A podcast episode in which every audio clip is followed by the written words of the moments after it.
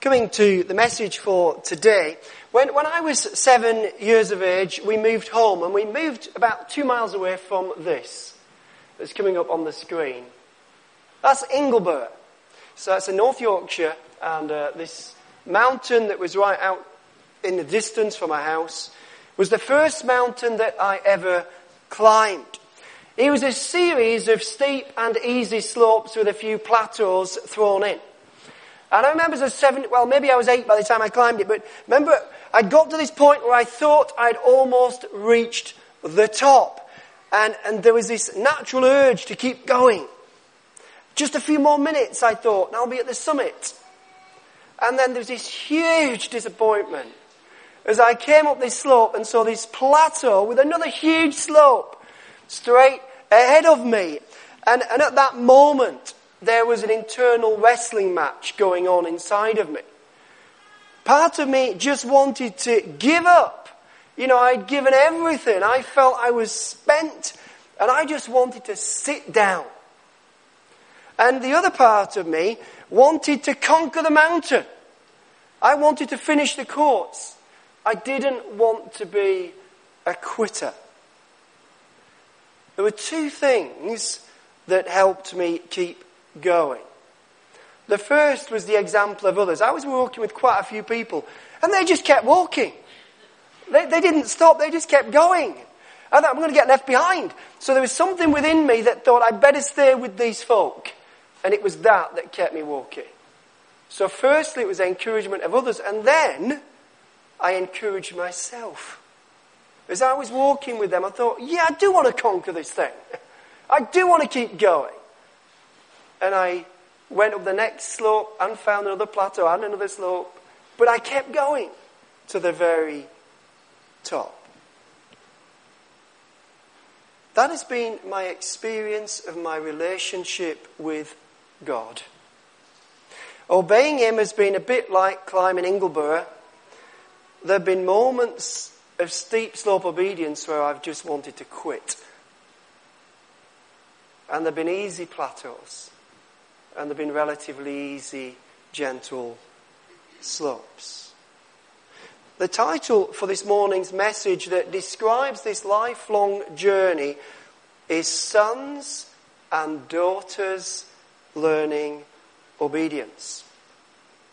The most important thing that's kept me going is Jesus Christ and the example of Jesus Christ and the power of the Holy Spirit. So we're going to look at Jesus Christ in Hebrews 4 and 5 we're not going to read all of that, but we're going to read a small part of Hebrews 4 and a few verses in Hebrews 5. So if you've got your Bible, turn with me. If not, then don't worry about it. Just listen. So Hebrews 4 verse 14. Therefore, since we have a great high priest who has gone through the heavens, Jesus the Son of God, let us hold firmly to the faith we profess. For we do not have a high priest who is unable to sympathize with our weaknesses, but we have one who has been tempted in every way, just as we are, yet was without sin. Let us then approach the throne of grace with confidence so that we may receive mercy and find grace to help us in our time of need. And chapter 5, verse 7. During the days of Jesus' life on earth, he offered up prayers and petitions with loud cries and tears to the one who could save him from death. And he was heard because of his reverent submission. Although he was a son, he learned obedience from what he suffered. And once made perfect, he became the source of eternal salvation for all who obey him. And was designated by God to be high priest in the order of Melchizedek. So whenever in my walk as a follower of Jesus Christ, I felt like quitting, Jesus has been my example of steep slope obedience. There were two massive steep slopes for Jesus Christ. The first one was becoming the babe in the manger, and the second was being crucified, paying the price for our sin to set us free. Both of these examples cry out to you and me this morning, come on! Keep going! Press on! Don't give up! You know, we might be asked by Father God to take a downward step in terms of our environment, but compared to, to Him, nothing compares with it. The splendor, the supreme splendor of heaven to a smelly stable on earth. From freedom of spirit to the confines of Mary's womb. Get your head around that. That is a big step down in terms of environment, isn't it? None of us will come close to that. We're dedicating Mary today, and it's interesting that these two steep slopes of obedience for Jesus Christ both were steep slopes of obedience for Mary. These two slopes impacted Mary's life in a very powerful way. Mary believed the words of the angel when the angel said, You will give birth to the Son of the Most High, and his kingdom will never end. And Mary said, Bring it on. Make it so. May it be to me as you have said. That is faith. That is fair to say, I'm going to walk this steep slope. It was a steep slope because, you know, imagine going to tell your mum and your dad that you're pregnant by the Holy Spirit. I'm a dad. if Mary had come to me and said that, I would have thought, come on, just who is it? You see, there is a ripple effect to steep slope obedience. First Jesus, then Mary, then a family. Ashley and Gemma are embarking on steep slope obedience. They're going to Kingswood in Bristol. And there is a ripple effect. Mary has no choice, and Harry, they're going as well. That ripple effect hits them. And then this loving church family that have poured much into Ashley and Gemma will be left behind and it will just be a small embryonic church plant. That is steep slope obedience, isn't it? You know what happens when we take steps of faith, whether it be on the plateau, whether it be on the slope, or whether it be on the steep slope, is God loves faith. The heir of the kingdom of God is faith. And so what, what's happened? Well, so far, Harry has got a school place in Kingswood, Bristol, even before they've moved. That's pretty good, isn't it? Ashley starts a job on the 6th of August in Kingswood, Bristol. That's pretty good, isn't it? All that they need now is a house in Kingswood, Bristol. I, I don't want to honour you this morning. I want to honour you, Ashley and Gemma, for having the courage for steep slope obedience in moving to Kingswood, Bristol. And that hasn't been easy, has it? Particularly over the last few weeks, it's not been an easy ride. So well done. You know, they are sons and daughters learning obedience. And if you are a Christian today, you are a son or a daughter learning obedience. You learn obedience by obeying. There's no other way of learning. You learn to ride a bike by riding it. We learn obedience by just doing the next thing, however small it is. Sometimes the small steps of faith are harder than the big steps. All are really important. See, the best way that Ashley and Gemma can model being good parents is to be obedient sons and daughters of the King of Kings and the Lord of Lords of a loving Heavenly Father. Jesus said this I have come down from heaven not to do my will, but to do the will of him who sent me. John wrote a biography of Jesus Christ in the first century. And from chapter 12 through chapter 17, 55 times he records Jesus saying, Father. Father. 55 times. Although he was a son, yet he learned obedience. It's so important that Jesus knew who he was. He knew he'd come from the Father. He knew he was returning to the Father. He was the eternal Son in whom the Father was well pleased. I don't know at what point Jesus knew that. I don't know that when he woke up, as it were, as a baby, he just knew.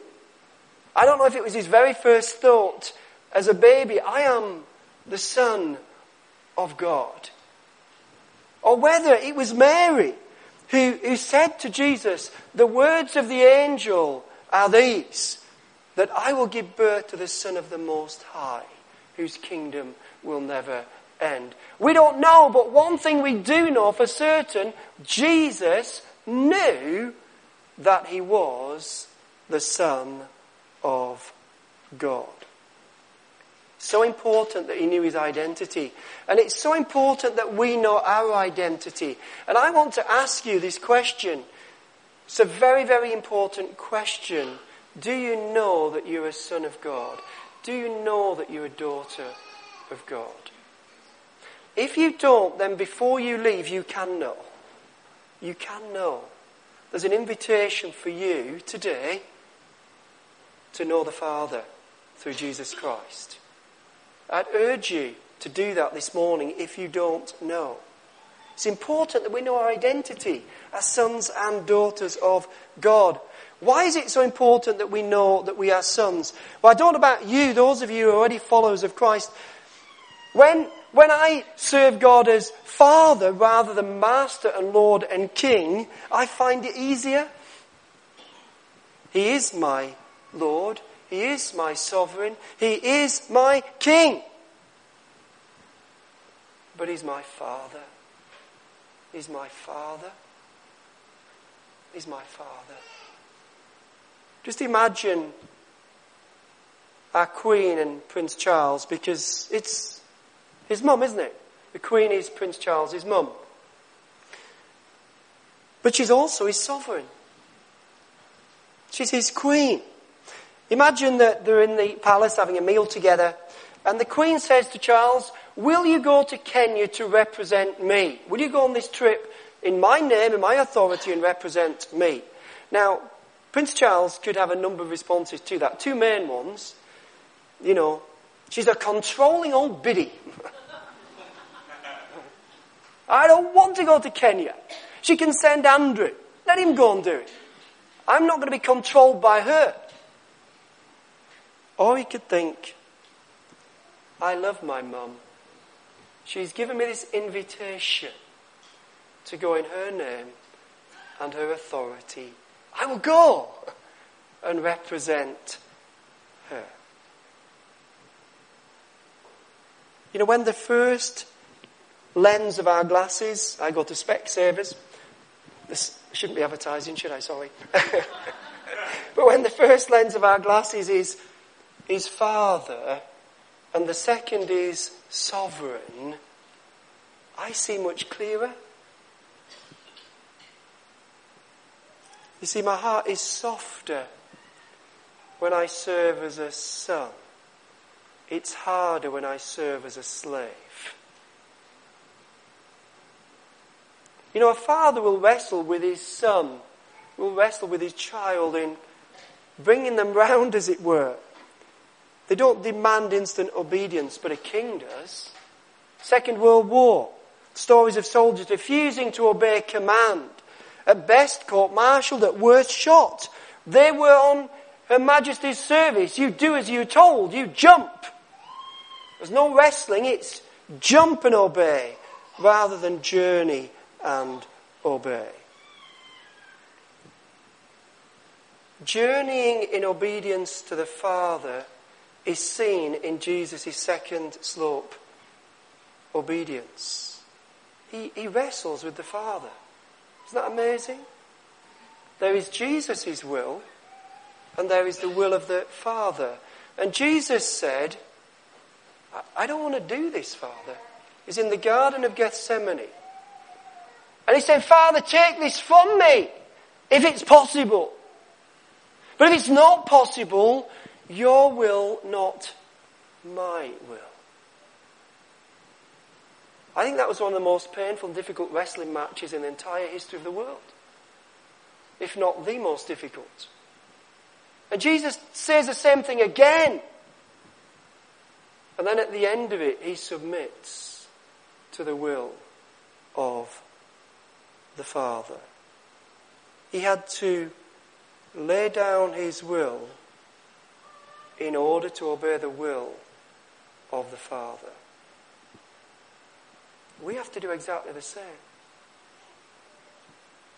Donald Guthrie commentating on this aspect of Jesus from Luke 2:52 he says this it's coming up on the screen when Luke says that Jesus advanced in learning, he means that by a progressive process, he showed by his obedience to the Father's will a continuous making of God's will his own, reaching its climax in his approach to death. The cry of acceptance in the Garden of Gethsemane was the concluding evidence of the Son's obedience to the Father. So there's a real hard part to following Christ, following his example, being a child of God. But there is the most rewarding and exciting and brilliant aspect to do this. Because Hebrews 12:2 says of Jesus for the joy set before him he endured the cross scorning its shame and sat down at the right hand of the throne of God. Obedience does this. Obedience results in a close relationship with the Father and the fulfillment of the mission for which we're on planet Earth. That is exciting stuff, isn't it? There's a great joy in that, isn't there? To fulfill the mission that you put on this planet for is pretty exciting stuff. And to have a close relationship with the Father, the Heavenly Father, is an amazing, incredible thing.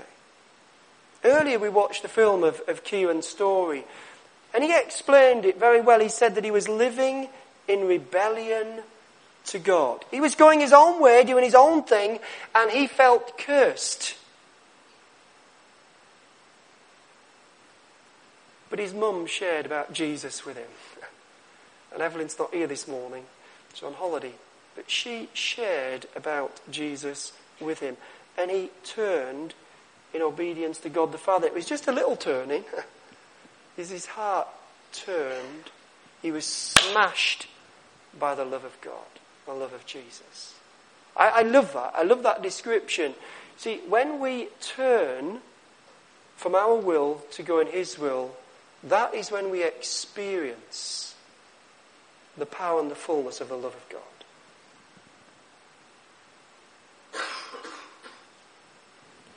If there is an eternal, all powerful Father God who desires relationship with us, then a lifelong journey of obedience as a son and a daughter must be the wisest and most fulfilling thing that we could ever do, isn't it?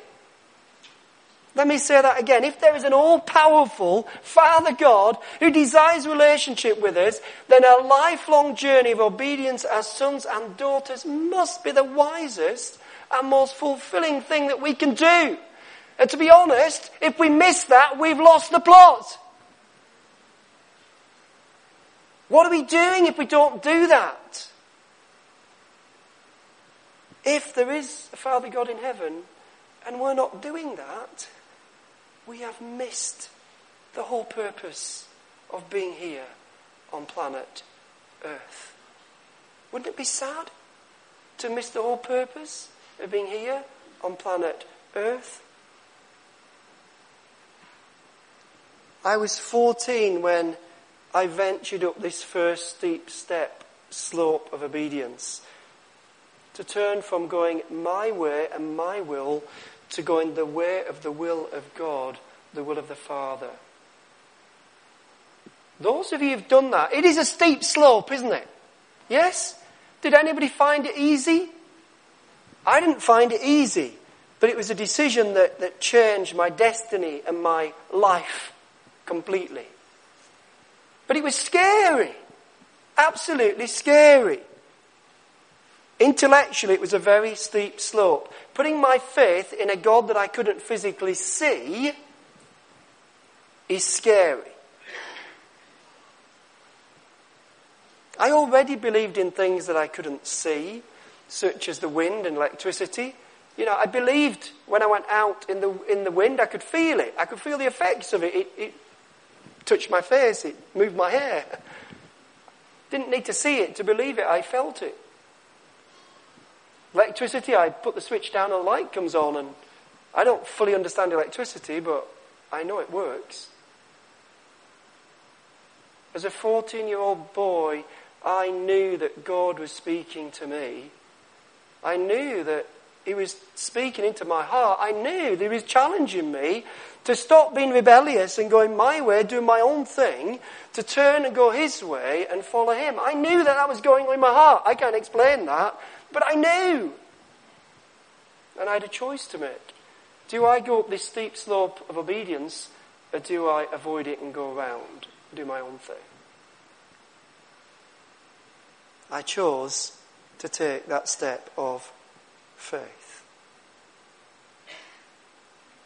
We've only two choices. There's either our own kingdom, which is in the kingdom of darkness, or God's kingdom, the kingdom of light.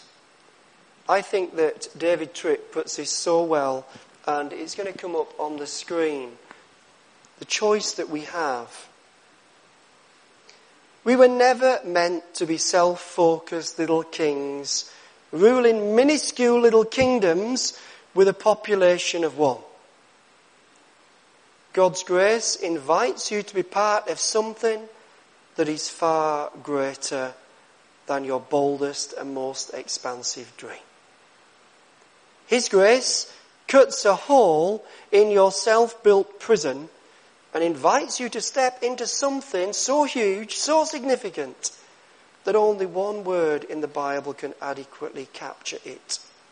That word is glory. Glory. We can step into something spectacular, something wonderful, the glory of God. Another way that we could describe this is Isaiah 61 verse 3. They will be called oaks of righteousness, a planting of the Lord. Why? For the display of his splendor. So we see an oak of righteousness, and it's coming up now. We see an oak tree, and uh, isn't that splendid? Isn't that spectacular? Isn't that awesome? That is what God wants us to be like. But how do we get one of those? Well, the next slide shows that it comes from one of those that is put into the ground and dies. And if it dies, it produces the next slide. If it doesn't die, it remains alone. A little kingdom. Just a tiny little kingdom. A lonely kingdom.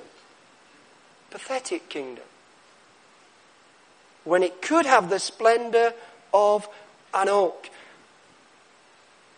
The choice is very, very simple that we have this morning. It's a very straightforward choice. We can either be a little acorn with our own little kingdom, that's all about us. Or we can die to that. And we can choose God's way. And we can become a mighty oak of righteousness. That is the choice. It's only by being sons and daughters learning obedience to Father God that we can become oaks of righteousness. It's only through doing that that our lives can produce what they're meant to produce. So, in closing, today, will you say no to self will? Will you say no to what you want and turn and say yes to what God wants and give Him your life. Believe that God is really challenging some people here to do that this morning. And the great news is God loves you and He wants you to do it. He wants you to turn.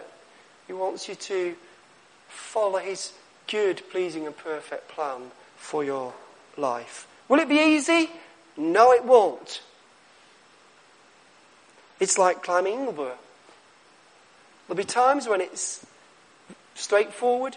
There'll be times when it's a bit harder. And there'll be times when it is really steep.